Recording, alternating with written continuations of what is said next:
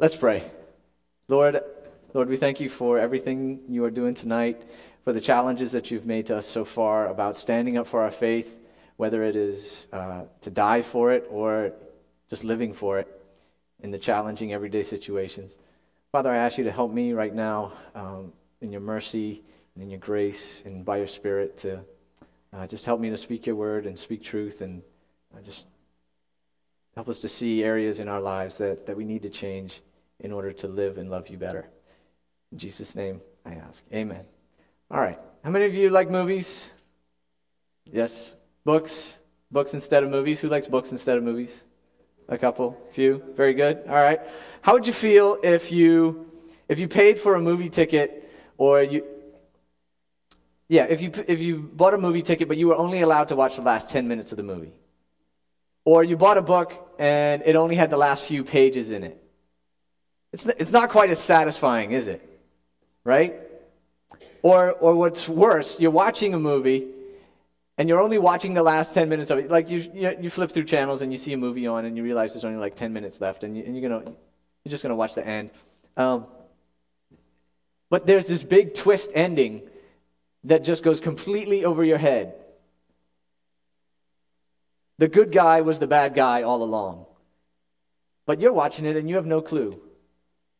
Why? Because you missed the impact because you missed out on all the conflict and all the story leading up to that moment, to that pivotal moment. We can't have a good story without conflict, right? There has to be some kind of conflict. Nobody wants to watch a movie that is just everybody going to the grocery store or buying their health products and uh, going home to sit on the couch and watch TV and then going to sleep and uh, just waking up the next day and going to work. If that was what we were watching, we would get bored with that, right? We're messed up people. We want something bad to happen. We need something interesting to happen. We need something to go wrong. There needs to be conflict. There needs to be a reason to watch. But there also needs to be something happening that gives us hope for a satisfying and rewarding resolution so that we don't say, well, that was a waste of my time. We don't want to waste our time. Think of the worst movie ending you've ever watched, or the worst book, the worst ending you've ever watched. What was it? Think about it. Why was it so terrible? Many times it's because the, the, everything that led up to the ending, to that moment, the, all the conflict, the near misses, the tension, the hero doubting himself, all of that led us in one direction, but the story decides to pull an ending uh, that, that either erases everything that just happened or has nothing to do with the story that was just told. Like, that's why the, the whole it was just a dream ending. That's, that's like the laziest and most unsatisfactory ending that anybody could use. It was all just a dream. None of it happened. There really wasn't any conflict. None of it was real. We just like to manipulate you. Now, think of the best ending you've ever read or seen. All the conflict was resolved, the hero was vindicated, the couple finally gets together, and the bad guy gets what he deserved. And all of the struggle that the characters went through left you, left you ended up feeling totally satisfied and glad that you went on that journey with them. Even if the ending is sad, if the conflict led you into that naturally, you can still feel satisfied. Or you can just do like Lord of the Rings and have four endings. If you've seen the last one, you know what I'm talking about. Tonight we're going to talk about our walk with Christ and see that if we want our ending to be extremely satisfactory and fulfilling and rewarding, then we need to decide if we are going to embrace a certain kind of conflict along the way, or if we are just going to try to live a life of mere survival with a very boring ending. So turn with me to 1 Timothy chapter 6. And we're going to move quickly through most of these verses, but, but we'll camp out in a few places and hopefully we'll dig up some treasure. All right, we'll start at uh, 1 Timothy 6, verse 11. I'm going to read up to verse 16.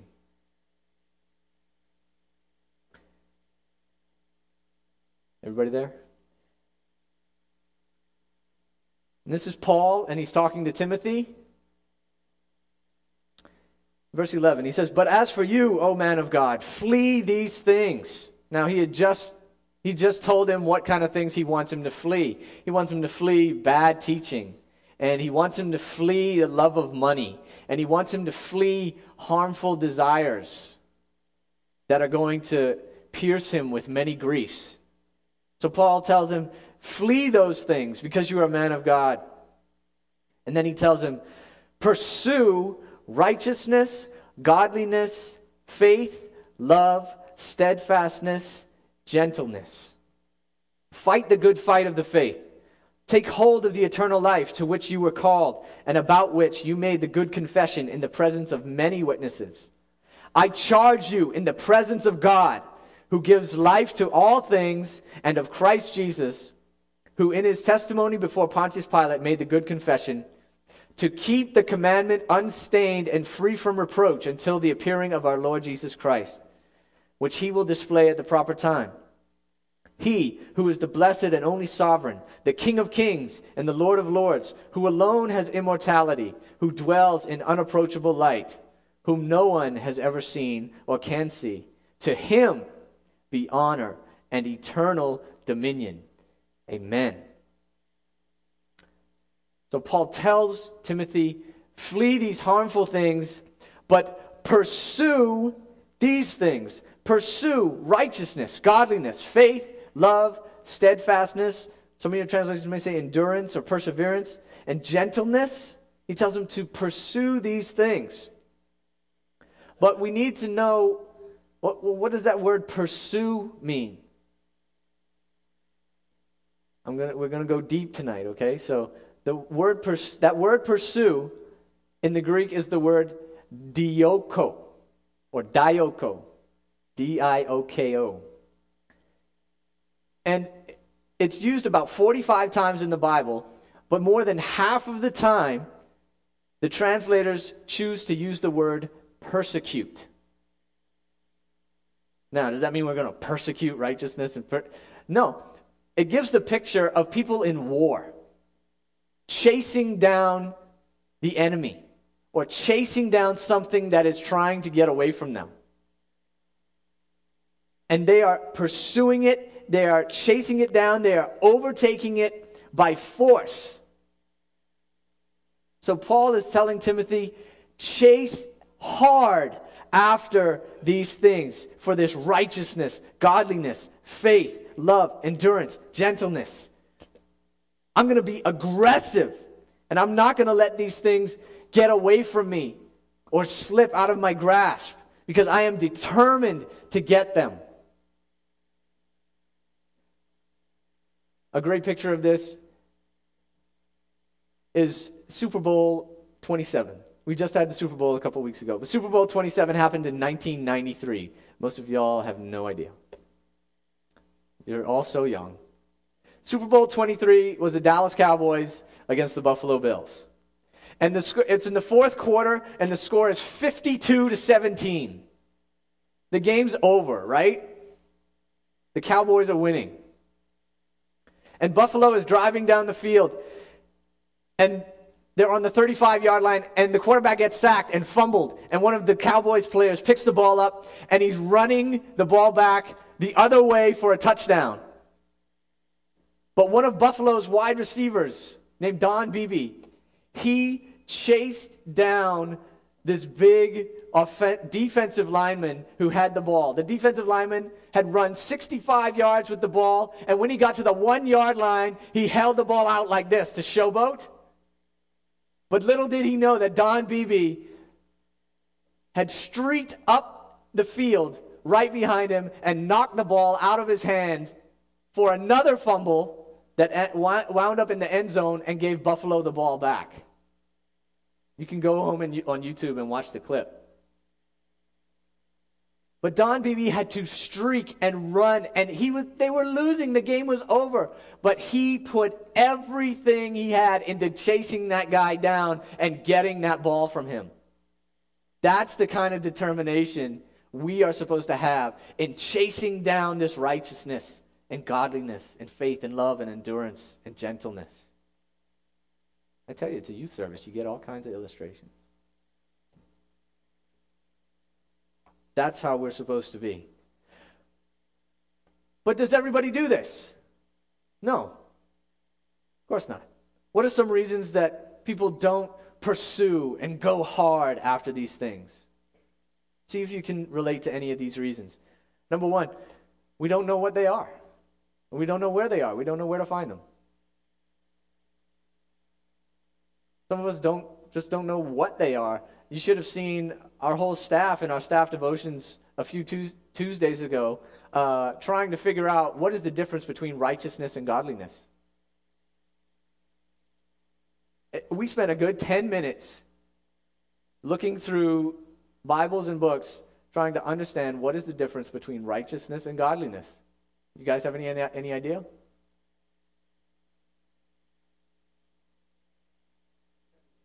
Give you 10 minutes. All right. Everybody get in your groups, and we'll take 10 minutes to talk about the difference between righteousness and God. No. Um, so, but we got to spend time learning what these things are. Righteousness is like doing the right thing. It's our character. It's it's what what what people see us do. It's how holy we are. Godliness is like our our inner attitude. Um, our, our God likeness, how we do those things. Faith. Faith, this is, this is deepening our trust in God,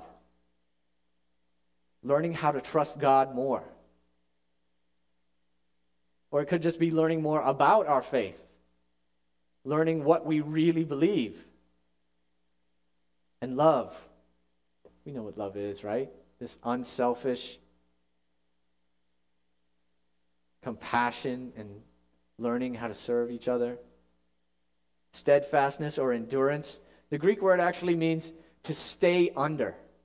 So it's like we've got something that is pushing us down, but we're going to stay under it. And gentleness. This is meekness and humility. These are all things that we need. And you know what? We need all of them. We can't neglect any one of them. You say, well, I can have love without gentleness. Really? I mean, there is such a thing as tough love, but if that's all you ever give, people aren't going to like you any very much.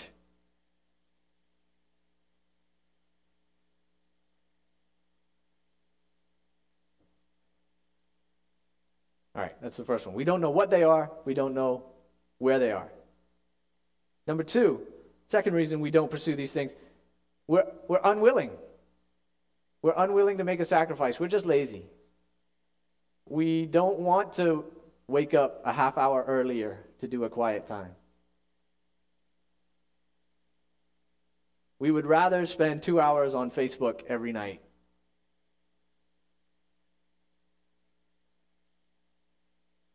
and we say we don't have enough time to do our homework. Right? It's easy to lose time on Facebook. I'm sorry. We don't want to sacrifice any popularity. We don't want to sacrifice any friends or any opinions that our friends might have, any good opinions. We just want everyone to have a totally good opinion of us. So we aren't willing to sacrifice to pursue these things. Or we just think they're unattainable. I can't. I'm not going to be a godly person. No matter how hard I try, I'm just going to fail. And it seems like there's too many areas. We think we're so far from them, it's impossible. And so we won't even try. Or we just think they're unnecessary. We think, I'm a pretty good Christian. I have enough of those things. I'm at a pretty decent level. Or some people just want to take their salvation and, and say, that's it. I, I, just, I just want my salvation. I don't want to grow. I don't want any of those things. I just want to go to heaven. Hmm. If that is all you want, if you don't desire anything from of God, any if you don't desire the things for yourself that God desires for you, then I mean, I got to not to be mean or provocative or anything, but I got to question whether you are truly saved. If you just don't care about these things. Paul wants us to know what they are and know where to look for them and not let them escape because they are so valuable for us. And by Paul telling us to pursue them, to chase them down, we know that they aren't going to just automatically happen for us. Right?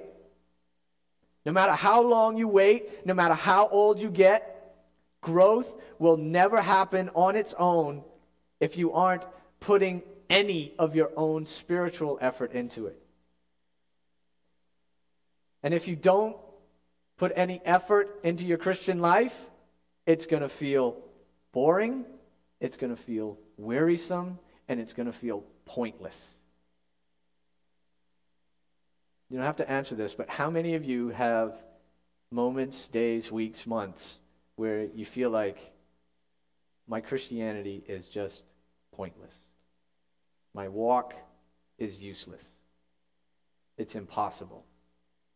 Perhaps it's because you're just waiting for something to happen without putting any effort or interest into it yourself. And this is where the parents need to come in and be encouraging,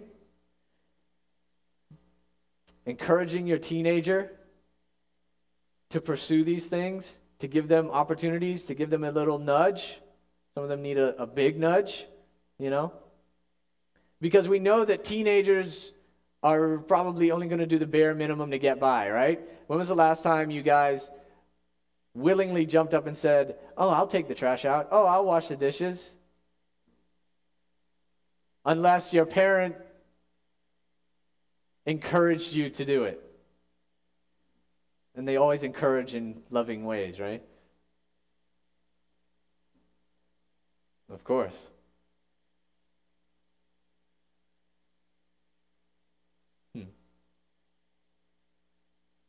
But the parent also needs to be modeling this pursuit, not just telling the teenager to do it.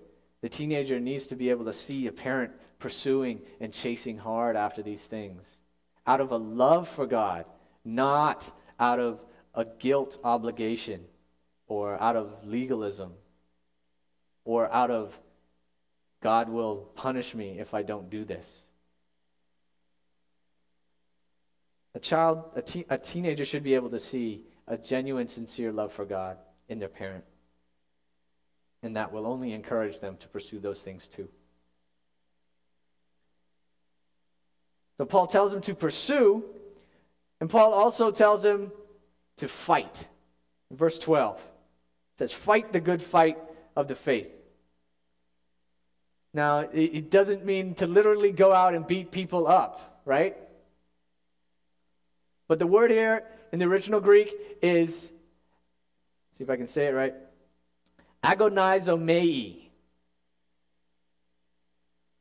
And this is where we get our English word agony. Agonizomai we get the English word agony. So it literally means to struggle, to wrestle, to compete in a competition. And he says it's a good fight. It's a good fight of the faith. What are some things that teenagers fight for? Independence, later curfew, unsupervised parties, money, a cell phone, to be able to watch R rated movies, to listen to whatever music they want to, be allowed to date whoever they want to. Amongst themselves, they'll fight for respect and popularity. Guys, instead of wasting your energy on those things, how about putting some time into struggling and wrestling with your faith and pursuing and chasing down godliness? Instead of spending hours on Facebook or watching TV, uh, spend some time reading your Bible or practicing that instrument for praise team. Learning how to serve others, learning how to forgive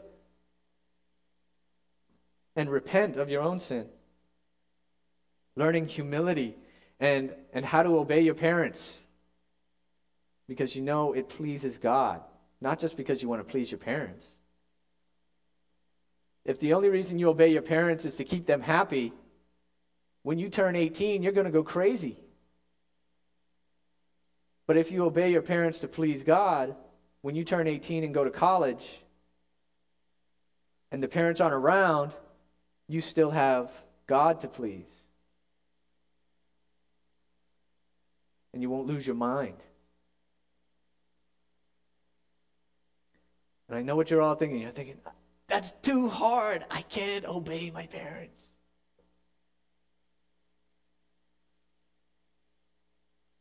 The word isn't agony for nothing.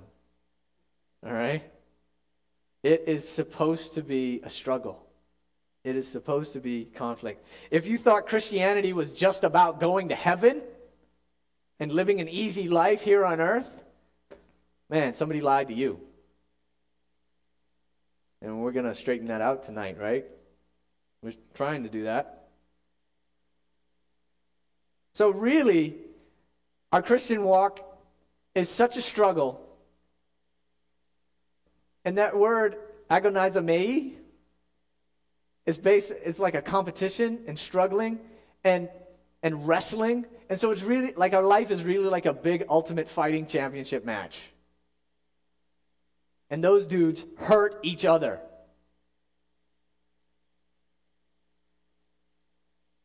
They struggle, they wrestle to the point of agony.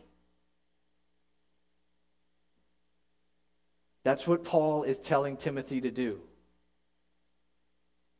But usually we get so caught up trying to make our lives comfortable now and we want to avoid that struggle, right? Even if it's a godly struggle. But when we do that, we end up making heaven and Jesus, when he returns, we will end up making that less satisfying and less rewarding for ourselves. How much you put into it and struggle with your faith determines the satisfaction you will have from it. If you're just sitting back and waiting for everyone to entertain you, and do everything for you and force you to grow, Jesus will mean very little to you. But if you are investing your time and your energy and your money and your affections on these things, your reward, your satisfaction will be great. You know, now they even make video games that you get not, you get different endings based on how much time you have put into that game. So like if you explore every single area in this video game and if you find every single secret, they have different endings that can make you feel much more satisfied about the time you put into the game. It's the same thing with our life. The more time we put into investing into our spiritual growth, the more rewarding it will be for you. So, what helps us get through this struggle? Paul tells him, he says, Take hold of the eternal life to which you were called. Get a grip on this eternal life. I won't even try to pronounce the Greek word. Realize the kind of life that you've been given and live it beyond just what you see right in front of you. It is eternal life. You've got to be able to see into eternity and that Jesus is coming back and that he's bringing rewards with him.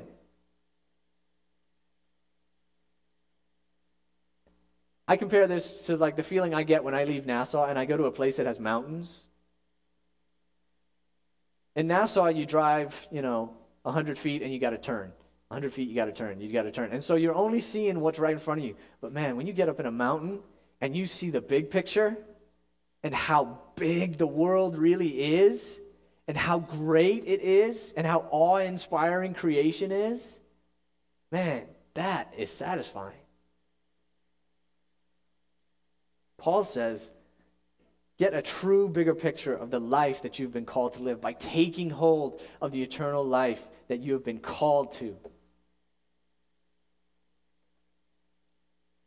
And the level of satisfaction you have when Jesus comes back and rewards you and makes the struggle all worth it. The level of satisfaction, the greatness of that ending will be based on how much fight and struggle you put in and on how awesome you know Jesus is. You know you would be lost without him. Some of us, if we were really honest with ourselves, we only see Jesus as a, as a good dude who, who lets me go to heaven. And that's all we really want. But Paul, Paul sees Jesus as the greatest person in the universe. And Paul wants us to value him, not based on his looks, not based on how much money he can get us, not based on how popular he'll make us, but on the fact that he is all powerful and that he has loved me and chosen me to be a part of his family. Look at how he describes Jesus, the blessed and only sovereign the King of kings and the Lord of lords, who alone has immortality, who dwells in unapproachable light, whom no one has ever seen or can see. He's just talking about how indestructible Jesus is, how Jesus is the one who gives life. And so we can fight this struggle, we can go through this conflict, we can stay under all of our trouble because Jesus is the one who gives life and takes it away. And we can trust him.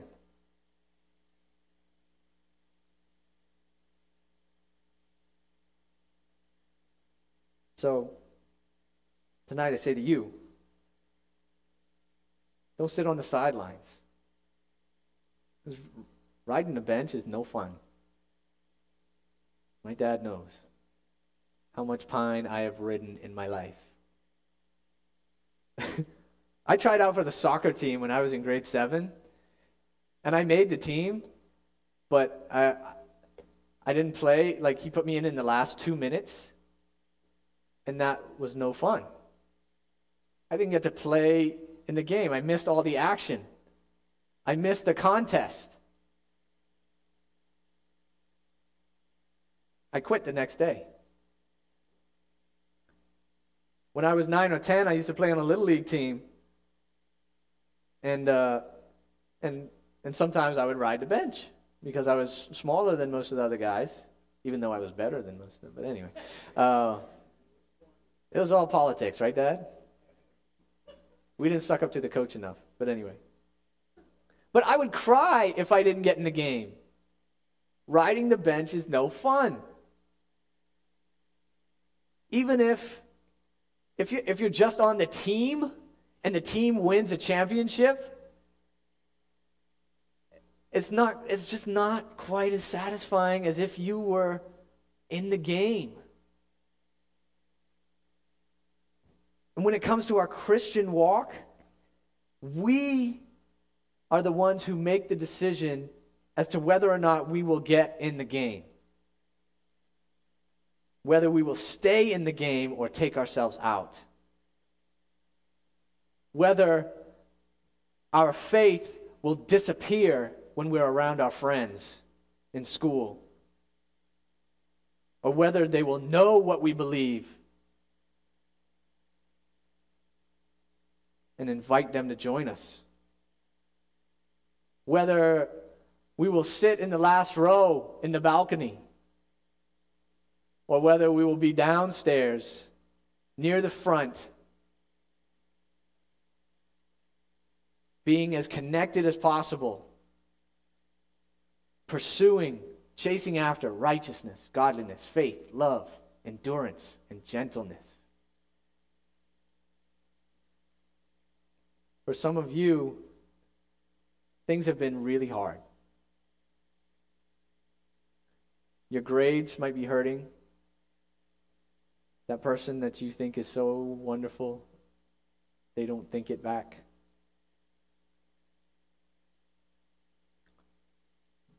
Your relationship with your parents is in the tank. Your friends are walking away from God. And some of you are feeling that too. Some of you uh, would completely walk away from your faith right now if your parents would let you.